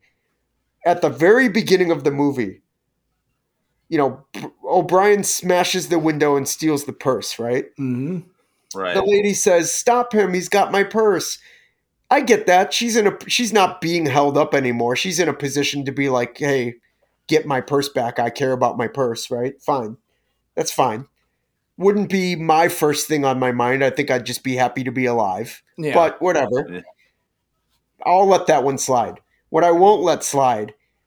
What aging man waiting to get into a movie is going to chase down a purse snatcher as a good Samaritan, follow them into a dark alley to retrieve somebody's purse. There is not a a a wake of life where that would happen. Yeah, that's, good. that's a good question. This this Yeah. someone says stop him. Maybe, maybe some roided out MMA guy would like, you know, step in front of him and tackle the dude. Maybe. But you know, a, a 55 to 60 year old man waiting to get into a movie wearing a, a trench coat is not going to mm. start running down Grand Avenue and and follow the culprit into a dark alley. Right. is that is just there is no chance that that would happen. That's bad writing. Utter, uh, utterly ludicrous. Yes. Maybe he was trying to just pull some Death Wish shit. You know, he saw Maybe. saw Bronson and he just thought this could be me. I don't have a gun. I just have this menacing trench coat, but I can pull this off. yeah, I mean, you, emphasis on the maybe. There is no way, dude. No, there's This, no fucking this is way. just a this is a goof, a writing room goof. Um, they could have they could have had a number of, of things happen in that first scene that, that didn't involve something so unrealistic. Um, that, that I rather than questionable, I could almost put this in the bad category. I don't know why I didn't. But um, so yeah, that's that's one thing. Another questionable for me is, you know, I get it, but I also don't necessarily buy like the good girl dating the bad guy thing in this. Um, Yeah. because I know it happens, you know, and you know maybe maybe she finds some, you know, maybe it turns her on a little bit, whatever that he's like a bad boy or whatever. But like she's clearly like so not about what he does, you know? And it's just I don't know, like they they go into great detail that he it's not like he like was good and then like fell in with the wrong crowd while they were dating, you know? Like this girl is like totally like Norman Corman. Like she's not into any bad shit, and for some reason she's like in love with Mick O'Brien. Like I don't know if I buy that. I'm curious what you guys think about that. yeah, I mean, there is the there is the you know the the, the time old tale of the bad uh, you know the bad boy being attractive to the good girl. It is a thing. Yeah, Well, so I, I, I, I'm gonna be the middle, the middle ground here, and that I can definitely buy what you're what you're selling, Adam, about Bad Boy. I see it a lot, but it's the a sev- trope. right? It's a trope But the for sure. severity of his badness is pretty Right, yeah. fucking extreme. that's I mean- kind of what I'm saying. It's like you know, like Right. the dude, the dude's not like smoking some pot or like you know breaking some windows. Like this dude is like cracking people's skulls open to get money. Yeah, you he- know? Yeah, He's a hardened criminal. I, I, I, I come back to his just okay. Here's the next step. We get guns and we fucking rob these hardcore you know, adolescent drug dealers. That Right. just to jump, I mean, that's like a leap from one thing to the next. That's stepping Totally. up your game immediately. She's going to be in with that crowd. I don't know if I buy it either. It's true. Yeah, that's make a that's- fine that's point. You know, I will say that I will say this, and I've been putting this together this entire time. You said you've watched this movie ever since you were a kid, basically. It's been with you your whole life.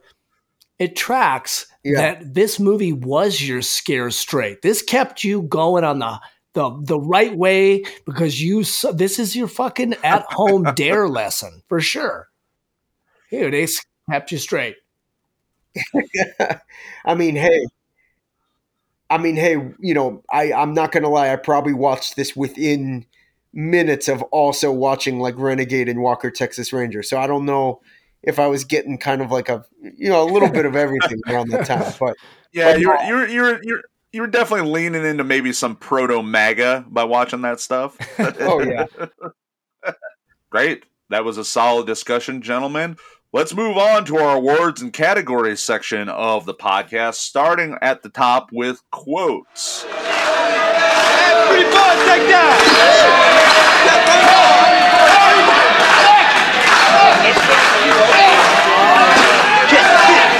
This facility runs on a point system. Points are total. You get points for doing good and points for screwing up. Doing good is no trouble, copying a positive attitude, while screwing up is fighting, running for the fence, and copying a shit attitude just like you're doing right now. Yeah, I killed your little brother Moreno, but you just remember he's dead because you weren't looking out for him. Go ahead and give me your quotes, guys. I've got two. Okay, I've got two. Yeah. One, Fair enough. Paco Moreno saying "Adios, douchebag." Douchebag. yeah. That's a good one. Yeah.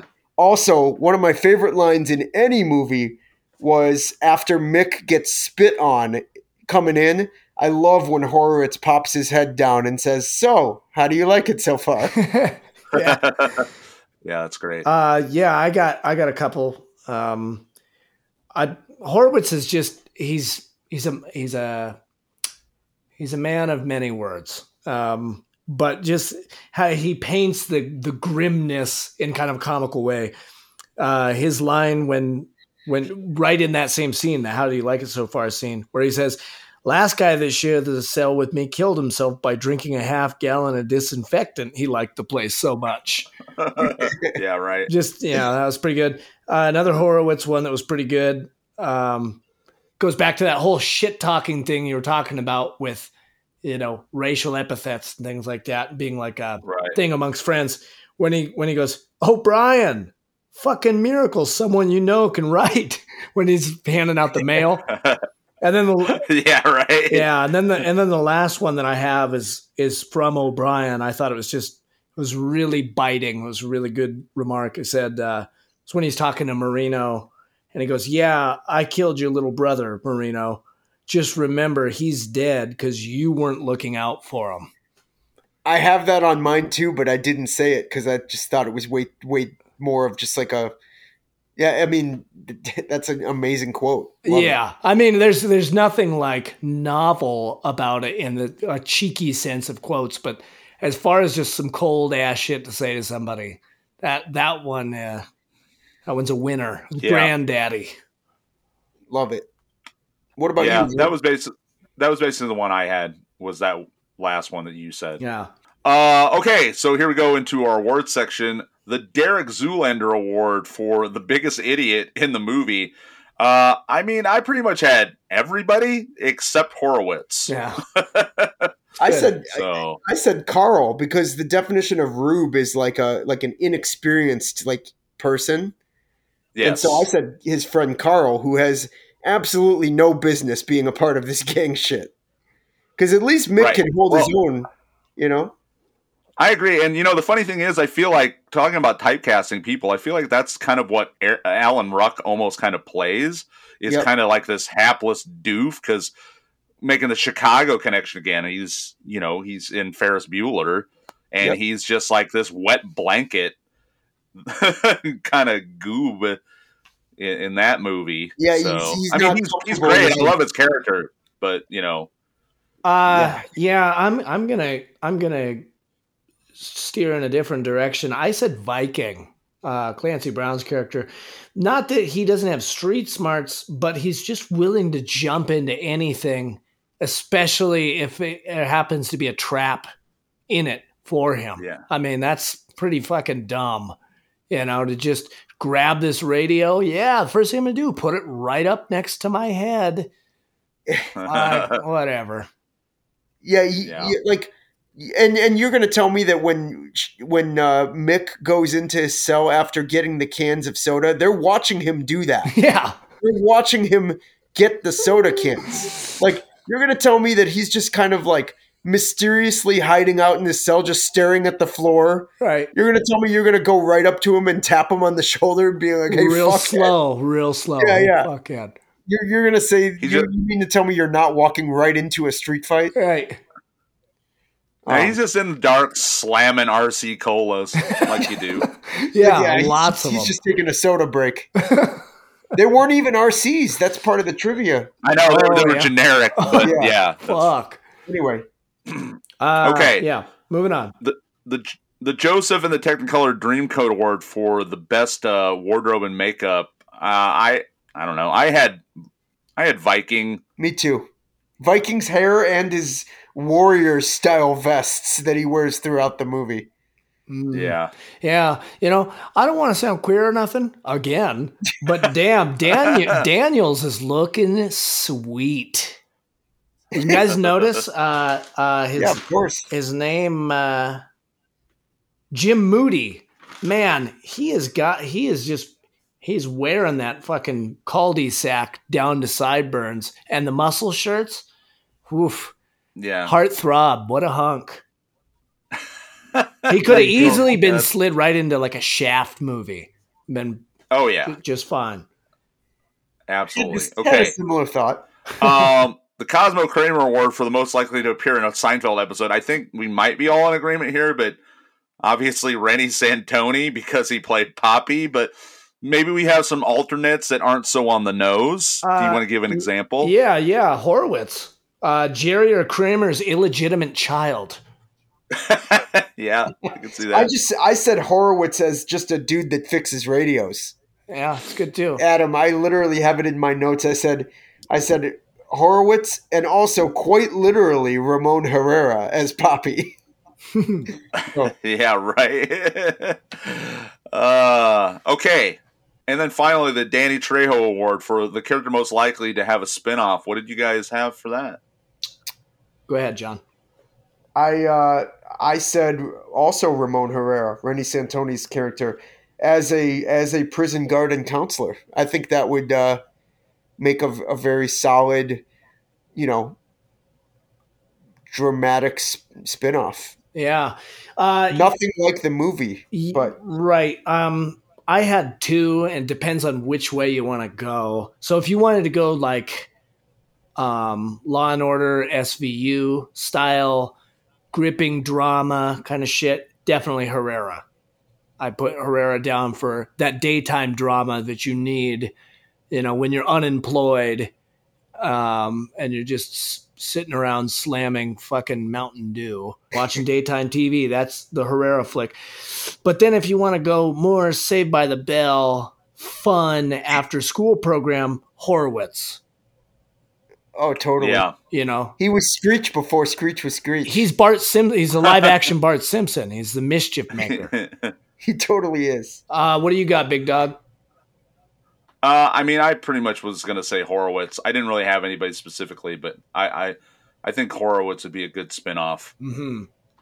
It would have to be a comedy though. Like Oh yeah, hundred you, you can't have a spinoff about him getting into like shit where he fire firebombs people. It'd have to be some type of like, spinoff that showcases his like hilarious wit. Yeah. You know, or maybe they go the Ed Grimley approach and take the live Horowitz and make a cartoon out of him. That way they can more comedically, lightheartedly pass off his mischief. like a, like a Dennis the Menace type yeah. cartoon. Or like an Uncle Fester or something, you know? Like, oh yeah, he's doing these things that actually he just firebombed a bowling alley, but we can make it funny. well, yeah, you could make it totally like a Warner Brothers uh, Wiley Coyote Roadrunner type of scenario. Tom and, Tom and Jerry. Yeah, Yeah, that's good. Uh, I like that. I like that swerve. That's pretty good. Okay, so body count, man. I saw some kind of not didn't seem right numbers for this. I, I- counted I- six total. Yeah. I got I counted six and seven if you count Tweety, the, the off screen. Oh yeah. Everything Yeah. I read on the internet was so far off that I didn't even pay attention to it. who who's the? No, it was like the- one of them was two. Yeah. yeah, it's like, are you two? kidding me? Let me let me think then. Who who's the seven? Because I didn't even think about body count. So there's there's homie that gets with the sunglasses on at night. Carl. Oh, Carl is one, two.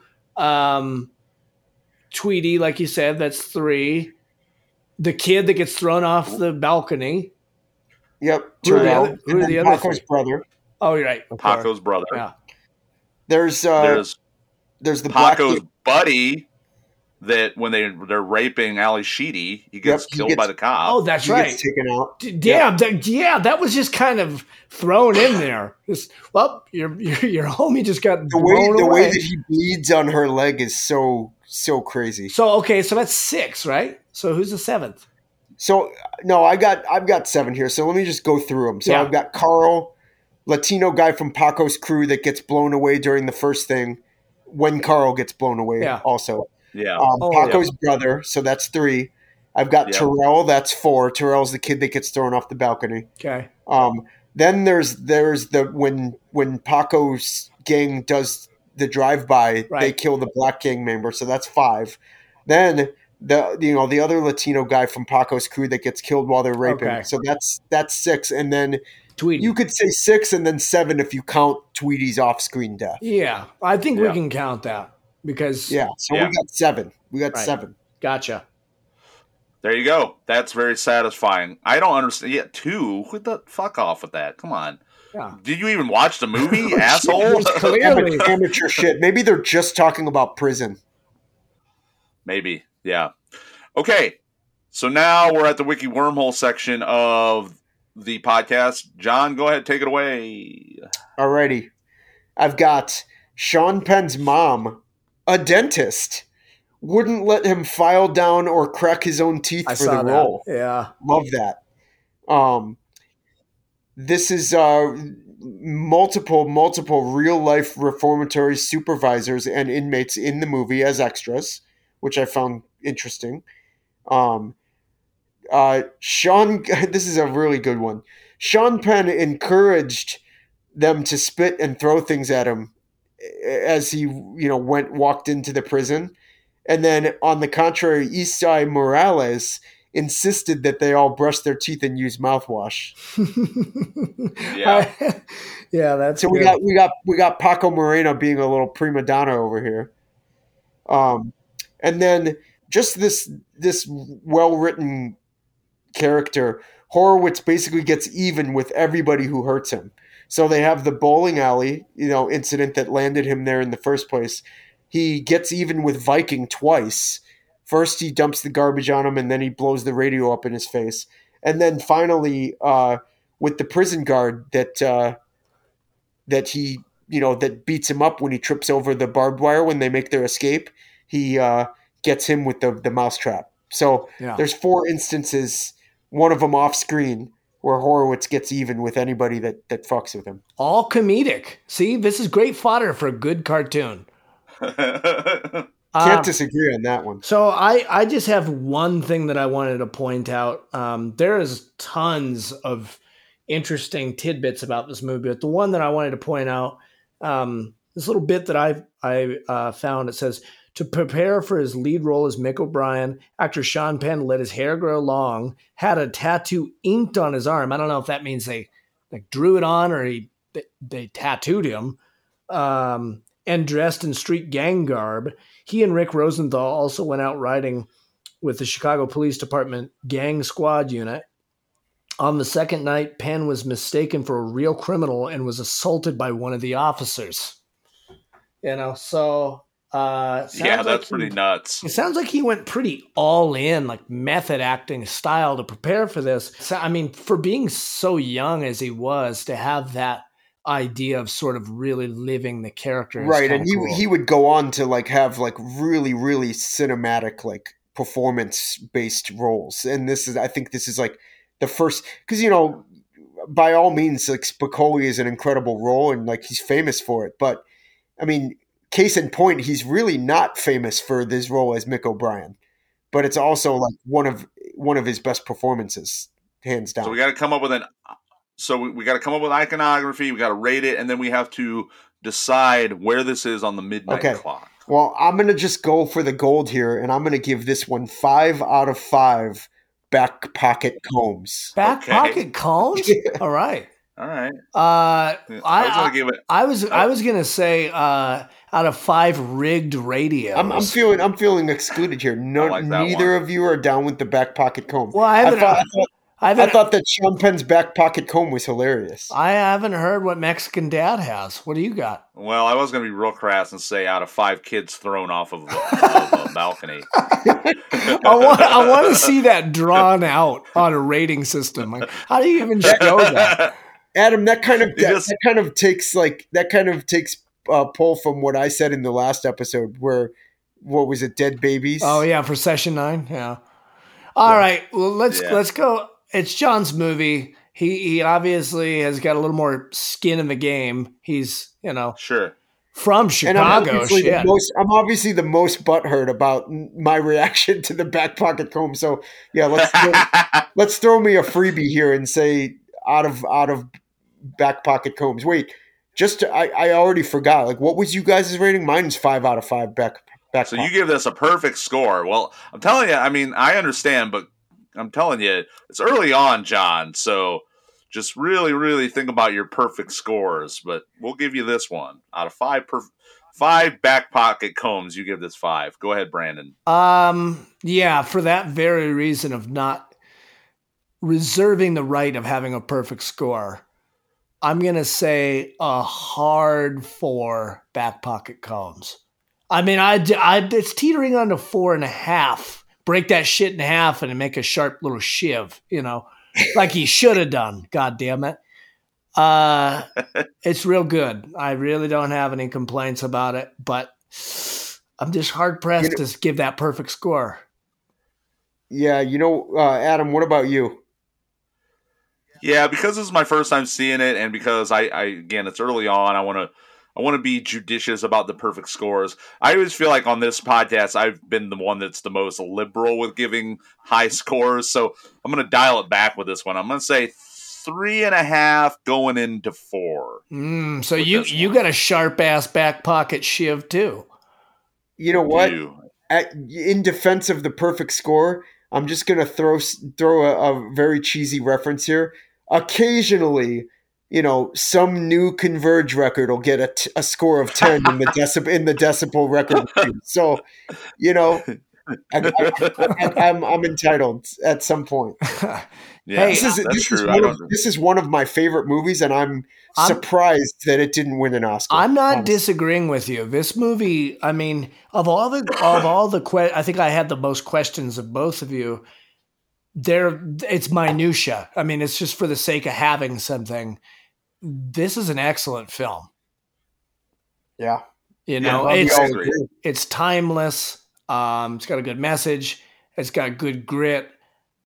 Yeah, it's all there. right Yeah. on. No, I I don't disagree. And so as far as where this is on a midnight clock, I know you were saying because of the kind of grittiness and brutality of this, it, this is like a, a like kind of a, a almost after midnight ish. I disagree. That's what I was going to say. Uh, I said I said something about that on the top. I think because this is so much trying to be this dramatic, almost Oscar-worthy movie, and it didn't quite achieve it.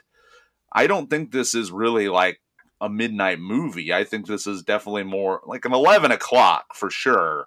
Uh, but I don't think this is this is necessarily a midnight movie. I think it's it's it's very close and it has its roots in it, like I said.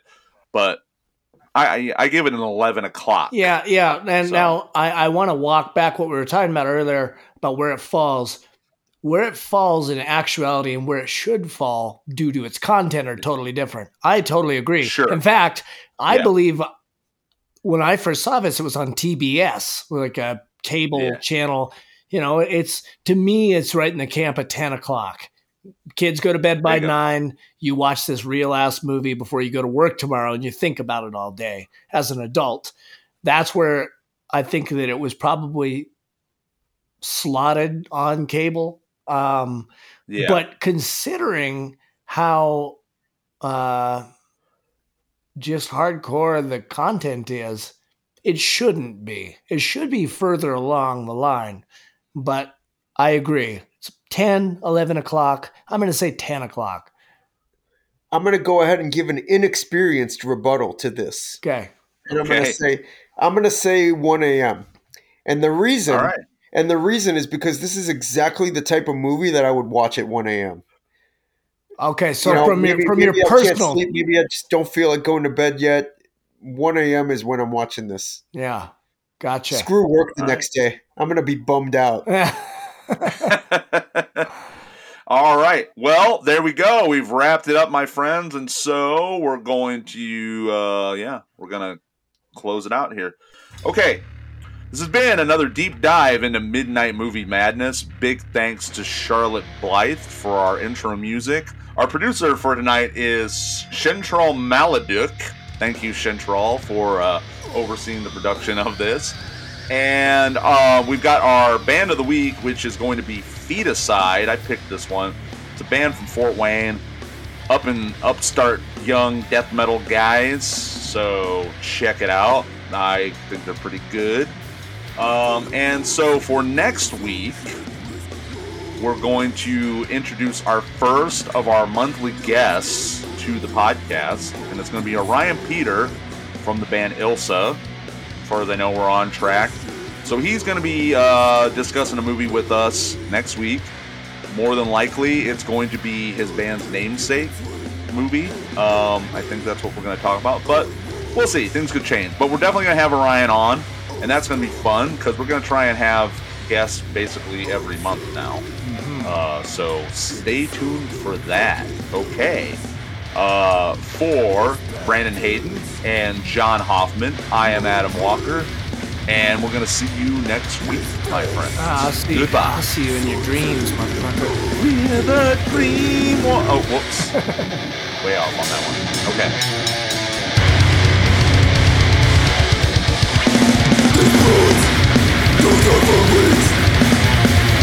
They're getting some of the it's good to be free.